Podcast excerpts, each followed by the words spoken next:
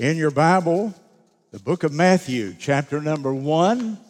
And then when you find that one, why go to Luke chapter 2, two traditional Christmas texts. And uh, go to those passages, Matthew 1 and Luke 2. I want to continue preaching on the Lord Jesus Christ. Every year during the Christmas season, usually during the whole month of December, I try to preach on the person and work of Jesus Christ, some aspect of our Lord. And then again during the Easter season, I try to do the same in a short series of messages because, uh, above everything, as I said a couple of weeks ago, the role of the preacher, the role of the church, is to exalt the Lord Jesus Christ in everything that we do. Amen? And don't ever forget that. If you can go and hear a message and Jesus Christ is left out of it, you're going to the wrong place. I tell you, the role of the church is to be the candlestick that holds up Jesus, the light of the world. And so we I'm trying to do that in a very special way this season. And today the subject is his virgin birth. I think it's been about seven or eight years since I preached on the virgin birth of Jesus Christ. So listen carefully, maybe take a few notes so you will understand and know uh, in detail the doctrine of the virgin birth of Christ. Stand with me, please, Matthew chapter 1, and we'll begin reading God's word in verse number 18. Now, the birth of Jesus Christ was like this, or on this wise when as his mother Mary was espoused or engaged to Joseph, before they came together, she was found with child of the Holy Ghost. Then Joseph, her husband, being a just man and not willing to make her a public example, was minded to put her away privately. And while he thought on these things, behold, the angel of the Lord appeared unto him in a dream, saying, Joseph, thou son of David, Fear not to take unto thee Mary thy wife, for that which is conceived in her is of the Holy Ghost. She shall bring forth a son, thou shalt call his name Jesus, for he shall save his people from their sins. Now, all this was done that it might be fulfilled, which was spoken of the Lord by the prophet, saying, Behold, a virgin shall be with child, and shall bring forth a son and they shall call his name Emmanuel, which being interpreted is God with us.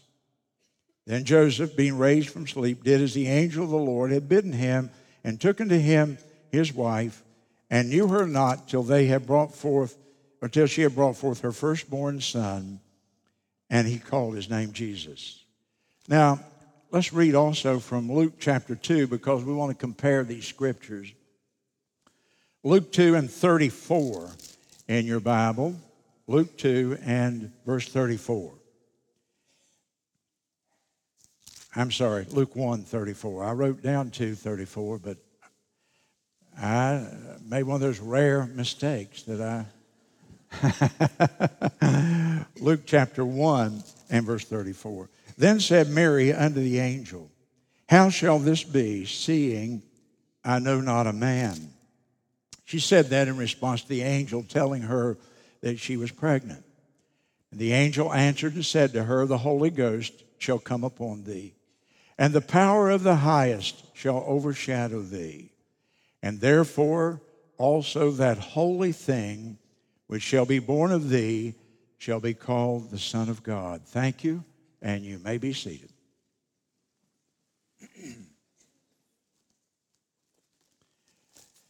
The chief doctrine of the Christian faith is the deity of Jesus Christ.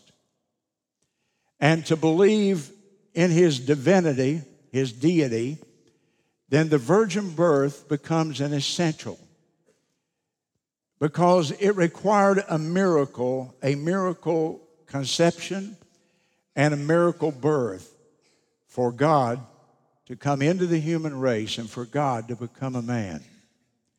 And so these accounts of the birth of Jesus Christ, or the life of Jesus Christ, actually began before he is born.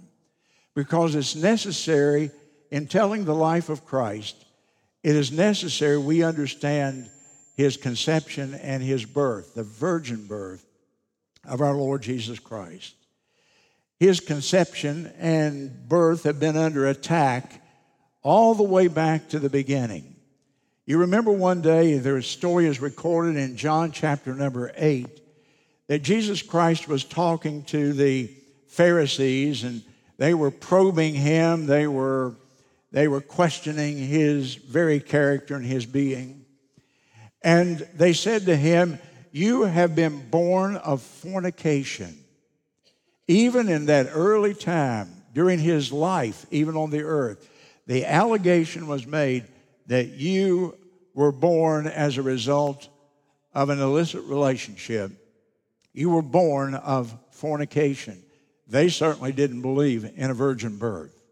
And today, when you come down to our time, the skeptics think the idea of a virgin birth is, well, they think it's a mere super, superstition. That is ludicrous to believe in a world of high technology, a world of scientificism, in a world like our world, it's so progressive on so many fronts. It's, it's just ludicrous to believe that a man could be born and his mother would still be a virgin. And so today, we can't, in my opinion, we can't overemphasize the virgin birth of Christ in the, in the Christmas story. I want you to think with me about this number one, the scriptural basis for the virgin birth of Christ. The scriptural basis. Let's go back, familiar territory, but let's go back and review what the Bible says about this. You see, we need to do that because the virgin birth is a unique doctrine. It's something that is absolutely unknown in all human experience and in all human history. There's never been another person who was born of a virgin, conceived in the womb of a woman who was a virgin. And it, so it defies the laws of nature, the virgin birth. It requires a biological miracle. The Son of the Highest, as he's called here in the text, is to become the Son of Mary, though she had never known a man, according to verse 34 in Luke chapter number one. And so it requires the supernatural. And we, we live in an age of where science is the final authority. And so many, many people today don't really believe in a supernatural universe, if you will. And the virgin birth is different for another reason. All the other miracles of the Bible can be uh, affirmed in at least in part by other e- evidence, outside evidence. For example, uh, we have we have billions of fossils that remain from the creation period. So there is evidence, extra biblical evidence, evidence outside the Bible of the creation period from fossils. This is the strongest evidence we have sometimes as creationists. And if you think even of the resurrection of Jesus Christ, there were over 500, 500 eyewitnesses, over 500 people who saw him alive after his resurrection.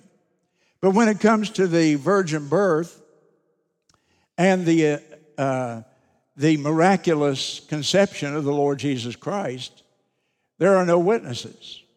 And there's no fossil evidence. So we are down to the fact of whether or not we believe the Bible because the Bible is the only witness that we have, other than the fact I think the life of Jesus Christ later on proves that Jesus Christ had a unique birth. He was an absolutely miraculous and unique person. But it's unique in that sense that there's no corroborating evidence extra biblical that we can turn to. So we have to we have to look at this through the lens of Scripture, which is a good thing. Now, in the first hint of the virgin birth in the Bible, you will find it in Genesis chapter 3 and verse 15 in your Bible. And that is where the Lord is actually speaking to Satan after the fall here. And he says, The seed of the woman is going to bruise your head, Satan. And he uses a term, the seed of the woman. Now, what, there's no man mentioned in this, in this passage of Scripture at all. That there's going to come this Messiah figure, and he's going to crush Satan, he's going to destroy evil. However, he's the seed of a woman. No man is mentioned. What makes that really peculiar to us is that in those days, and you can read this in the Bible, they had these long genealogies, these records of birth, but they didn't even mention females in them. It was always a male genealogical table. If you'll notice in your Bible, you go to Chronicles and read those tables, and it's one man beget another man who beget another man who beget another man. You read those tables, you would almost think women had nothing to do with it. And now you come here and the promise, and it's a hint of what is to come that the seed of a woman, no mention of a man. There's implied, at least, the hint of a virgin birth here, a supernatural birth. And then we go over to Isaiah chapter 7 and verse 14, and it was quoted for us here in the text that we read that a virgin one day would give birth to a child, and that would be a sign to people. What kind of a sign? It would be the sign that this is a unique man, a unique being. This is going to be the God man. He's going to be the result of a supernatural conception and a supernatural birth. Now, a Jewish virgin one day is going to conceive. That just would blow the minds of those people in the Old Testament there. And yet, that's what the prophet said. And the result of that conception is going to be his name will be called Emmanuel, it says at the end of the verse. Emmanuel, meaning God is with us. So it takes a virgin birth, a miraculous birth, to bring God into the human stream of history. And then we come here to Matthew 1 and verse 19 and 20. And look with me there because you have your Bible open there. And so it, it refers to Joseph as, in verse 19, as a just man. And this just man, this righteous man, is being addressed by an angel who has appeared to him. Okay, if you believe in, if you have to believe in the supernatural, believe in angels. And so the angel is addressing him knowing, though, that he is a righteous man, he is a just man, the text says. And the angel tells him that Mary, who he is engaged to, espoused to, is the old English word here, that Mary is pregnant. And in those days, if you were engaged, engagement, engagement was a much more serious thing than it is today. Engagement in those days required a divorce to break the engagement. And so you had to actually go through a process given in, in the Old Testament law to be disengaged. You didn't just hand the person back their ring or the kind of thing we do today. It was a legal uh, relationship and espousal. And so the angel comes and speaks to Joseph, and he says, The woman you're engaged to be married to is pregnant. And Joseph immediately, I believe, considers divorcing Mary and ending the whole thing because it says here in Matthew chapter number 1, verse 19, read it with me. Joseph, her husband, being a just man, he is not willing to make her a public example living in that little village of, of Nazareth there. And he was minded or he considered putting her away privately. Let's just end the whole thing. Because a natural man, a just man, would even think, well, she's been unfaithful to me during this engagement period. Well, then the angel quickly explains to him, she has not been unfaithful, but this baby that she's carrying in her womb is a product of the Holy Spirit working in her life. And he is using her as a vessel, simply a vessel, a carrier, if you will, to bring the Lord Jesus Christ into the stream of humanity.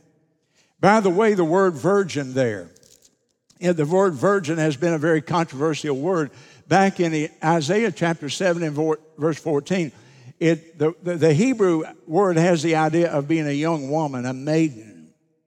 And so that was attacked by liberals many years ago. And, and they basically said, well, it doesn't say she was literally a virgin who had never had a relationship with a man. It says it was a young woman. She might be a virgin, she might not be a virgin. But when you come to the book of Matthew and you look at the word here, that word specifically limits the whole thing to a woman who has never had a sexual relationship. It is a true virgin in the most narrow sense of the word.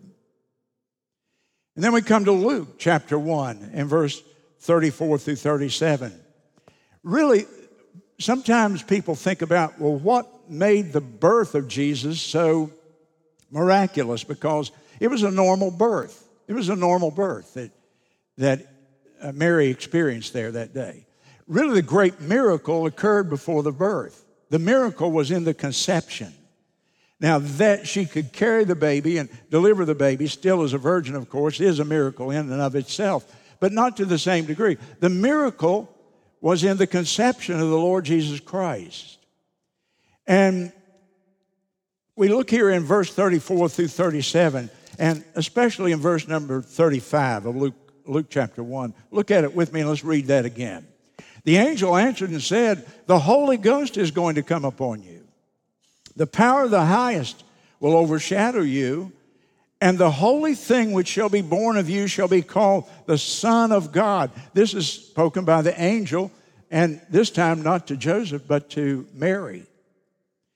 Now, the liberals who have sought to undermine and destroy this doctrine from time immemorial they like to say, and if you read some of the liberal theology, which I've read a little bit of it, not much, but some, they want to say that the virgin birth was a later addition to Christianity.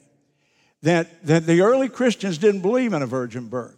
That that came along later as the ideas came from paganism. You know, some of the pagan religions believe uh, in Greek mythology and so on. They believe that the gods had a sexual relationship with women and they produced these demigods, if you will. And so uh, they said the virgin birth wasn't originally believed by the earliest Christians, it, it came later in time. Go back to chapter 1 and verse 1 with me. Luke chapter 1 and verse 1. For as much, Luke said in his introduction to his book, as many have taken in hand to set forth in order a declaration of the things that we most surely believe, even as they delivered them unto us, people who from the beginning were eyewitnesses of the events and ministers of the word. And Luke here says, they delivered unto us from the beginning the things that they saw as eyewitnesses. In other words, the people from the very earliest point believed in the virgin birth of Jesus Christ. Luke affirms that here in his, in his writing.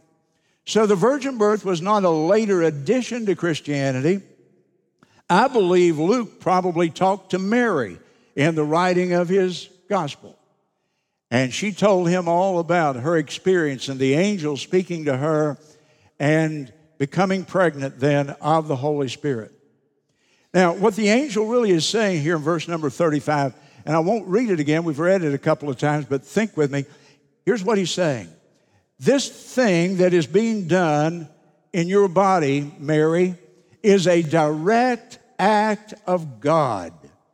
The Holy Spirit will overshadow Mary, and he will produce in her womb this man child that's going to be born, the Messiah is going to be born.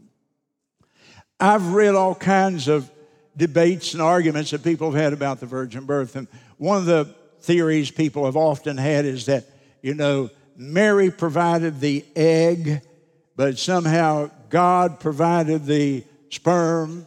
And that's really grotesque. That really is out of character. Uh, that's not what happened. Because had that happened, you still would have had nature, uh, Mary's nature passed down to the Lord Jesus Christ. And right here in verse 35 is your proof of that. The entire process was a result of the work of the Holy Spirit. It was totally supernatural, totally miraculous. And so the Holy Spirit, in some way that you and I, all we could do would be speculate. We would have no basis in fact at all for it. The Holy Spirit placed that little embryo in the body of Mary, and it grew for nine months, and the birth was the birth of the Lord Jesus Christ. Now, I've laid out that, and I hope you've gotten a good, solid biblical uh, base now for uh, why we believe in the virgin birth of Christ. But let me go to the next point, which I think is so important in the times in which we live. Believing in the virgin birth of Jesus Christ tests your worldview.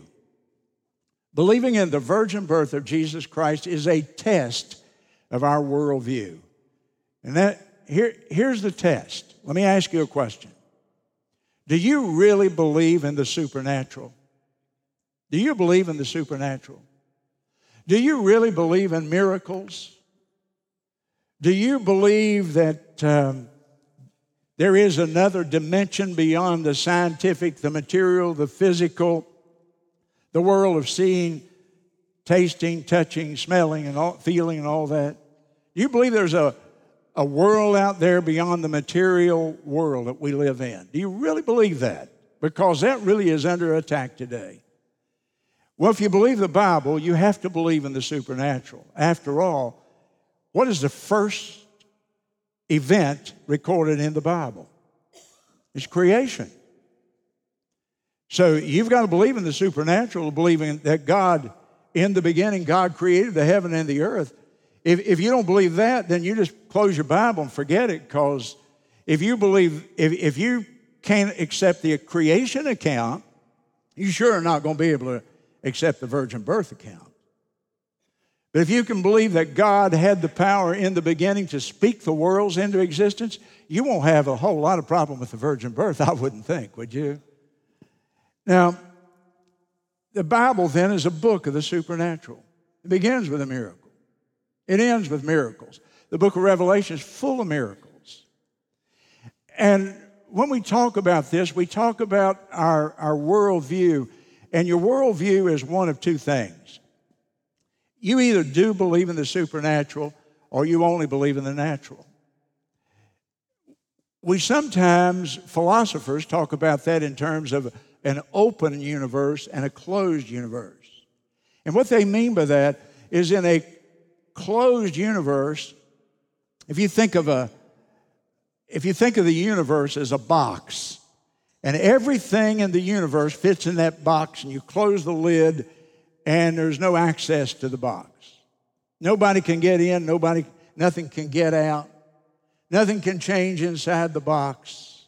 The, the box is the universe. And the philosophers who believe in a closed system say, well, there's no God intervening in the box. It's just the laws of nature. It's just physical laws. There's matter in the box. There's energy in the box. And that's all there is. That's the universe. Now, we who believe in an open universe, we believe there's the box is the universe and the top is open.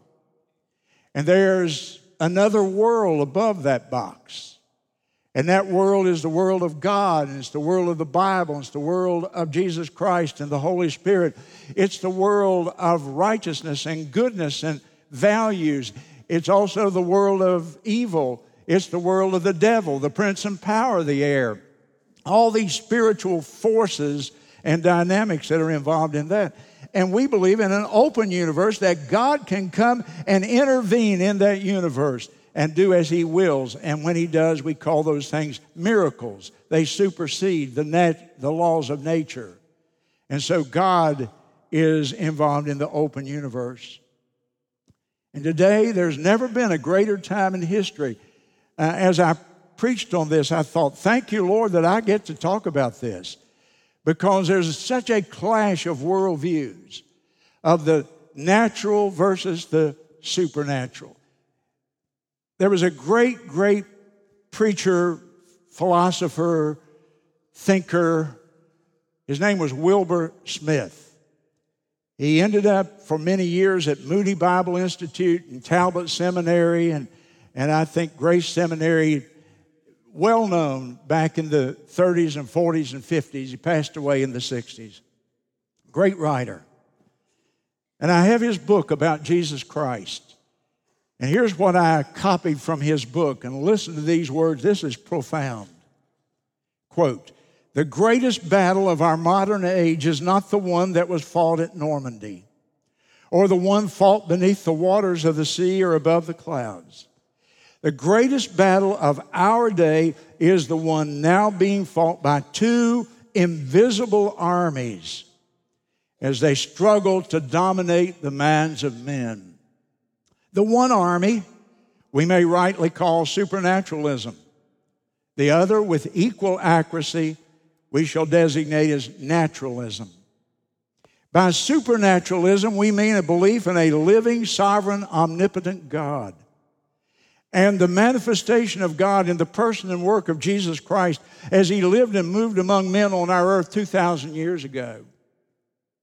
Naturalism, on the other hand, includes every form of philosophy which believes that in the last resort, the basis of all things is physical, whether that, be ba- whether that basis be conceived of as matter or some form of physical energy.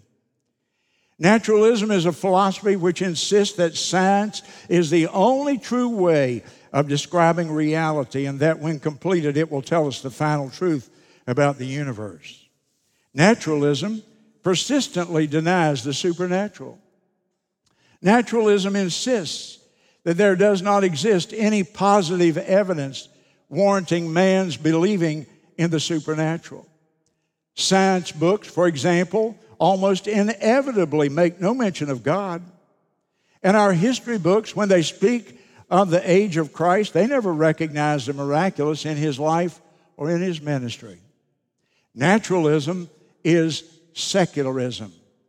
Naturalism is atheism. Naturalism is a closed system where people believe the universe came into existence without God and continue to exist without God.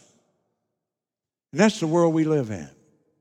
That in our universe came into existence without God and it continues to exist without God. And that science has the answer to every question ultimately. And we Christians stand over here with our Bible in our hand and say, no, no, no, no, no. There is another reality. There's another world above this world. It's the world that the Bible describes, the spiritual world, the supernatural world. And to be very honest, we're sort of dinosaurs with many people in the world who would sort of mock us and scoff at that very idea.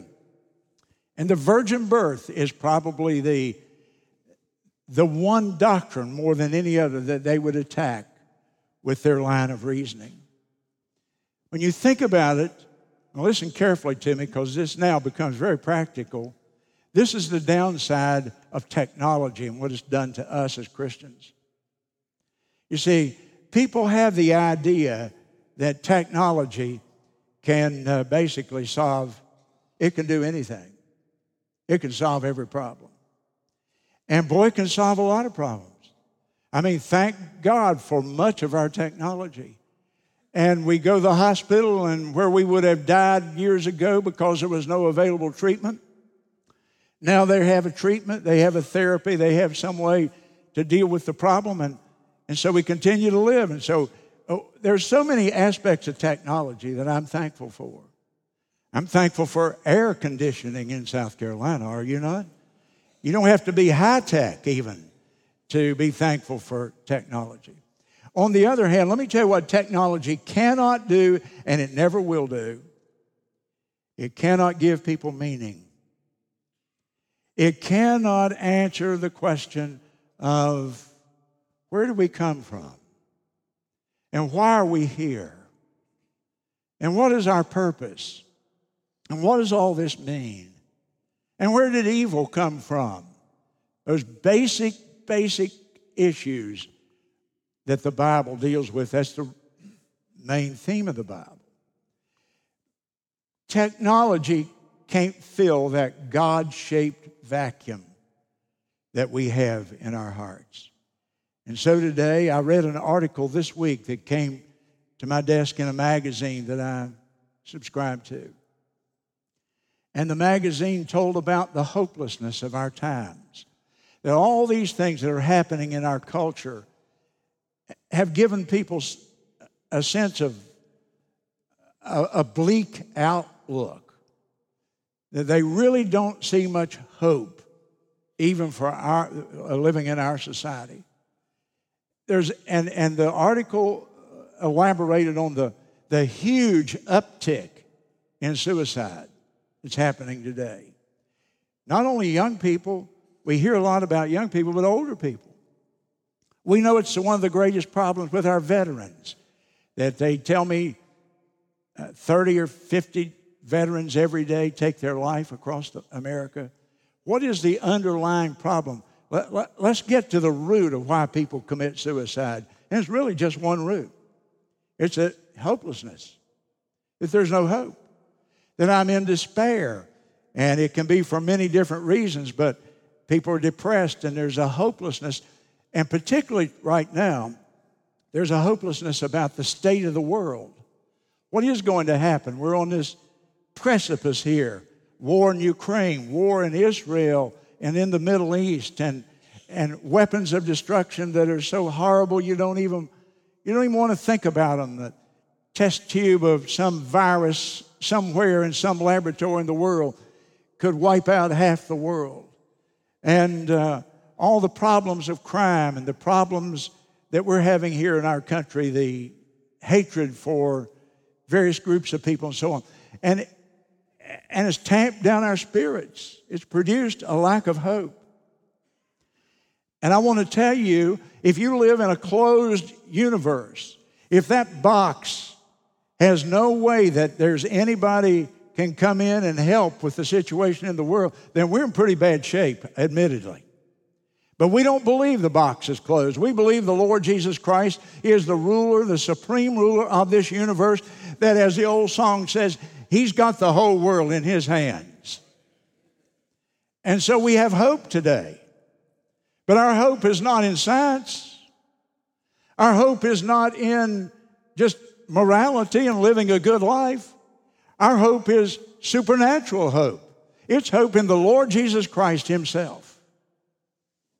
He is the only one who can provide for us eternal life and hope beyond the grave.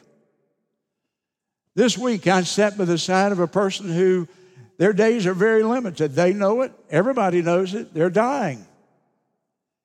And what a blessing to sit there and hear that person say, I'm ready to go. I know that when it's my time, the Lord Jesus Christ is going to take me.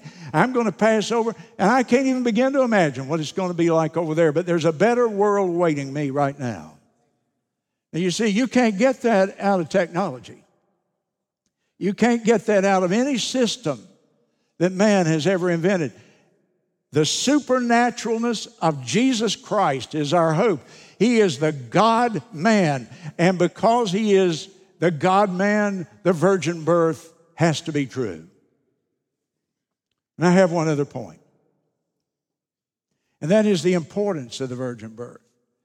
So now that you've seen that your worldview determines today whether you believe this or not, but let's look at why it's important. The virgin birth is so important because the virgin birth was God's way of Jesus becoming a human without inheriting a sin nature. Now, stop and let me read that again. Hear me on this. Why is this so important? The virgin birth was God's plan of Jesus becoming a man, a human, and not inherit a sinful nature. You see, if the virgin birth is not true, then Jesus was just a man. And if he was just a man, he had a sinful nature. And if he had a sinful nature, he couldn't be my Savior. He couldn't die as the Lamb of God who would take away the sin of the world. if the virgin birth is not true, then the Bible has a lie in it. And if it has one overt lie in it, perhaps it has more. The virgin birth is a, an essential doctrine. It is so important. Back to Luke 1 34 and 35, the Holy Spirit, verse 35 says, placed that embryo in her body and it grew in the virgin's womb.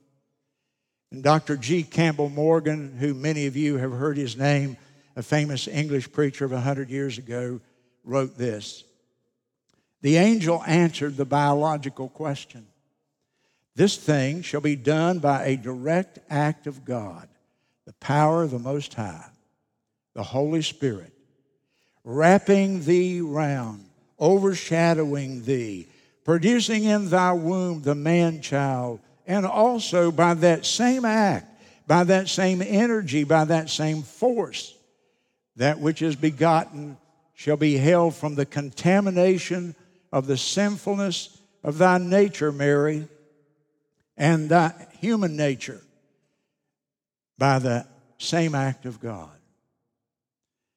Somebody asked me one time a number of years ago, Do you have to believe in the virgin birth to be saved? And I, I thought later, a lot of people ask me questions as if they want to um, it, it's like they're trying to say, How little can I believe and still be a Christian? How little can I believe and, and still get to heaven? And I sensed that in this person, that they were trying to find out, well, do I really have to believe that to be saved? You know, it's the Bible's really so simple about what it takes to be saved. One, you have to understand that you're lost that you have sinned, that you, you personally have broken God's law, and that you don't deserve anything, any mercy from God, whatever. But, and, and you secondly have to realize you're helpless to save yourself. That all the good works you could ever do, all the effort you could ever make would not be sufficient to save you. You have to believe that you're a sinner and that you can't save yourself, and so you have to look to God. And then, thirdly, you have to believe that Christ died on the cross as your substitute. He took your sins upon himself. He was punished for them, and therefore your sins have been punished, and you don't have to be punished for them again.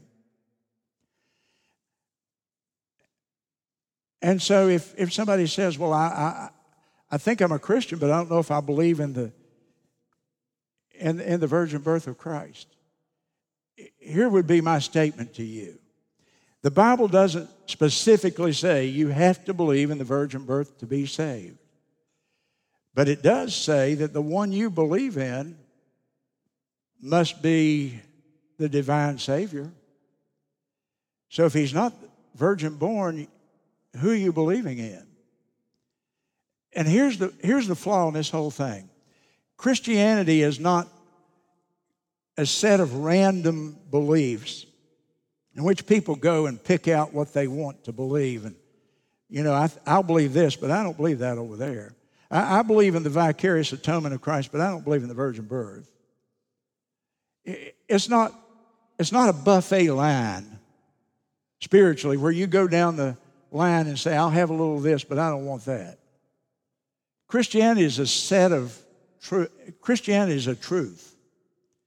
It, it's a system of truth. And that truth is set forth in the Bible. And as I said, it's not for you and me to pick and choose. If you believe the Bible, you have to believe in the virgin birth of Christ. It is clearly taught.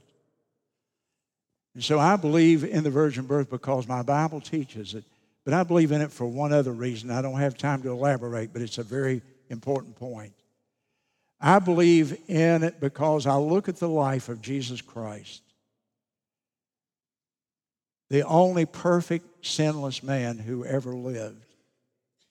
A man who had power over the seas, who had power over the animals, who had power over death, could raise people from the dead, who had power over every disease, never met a person he couldn't heal. I look at this wonderful life, a unique life, and I think He was not born like other men because other men couldn't ever do what he did. Now, what are you going to do with what I've said about the virgin birth today? Well, number one, you could reject it and say, I just don't believe that stuff. It is superstition, it's mythology. It's just like the ancient pagans, and you could just reject it. Or number two, let me tell you, here's, here's something that's really relevant. I hope you'll catch on what I'm saying. Back in the 20s, what we call liberalism, modernism, they call it then, liberalism came in, which picked and chose what parts of the Bible it would believe.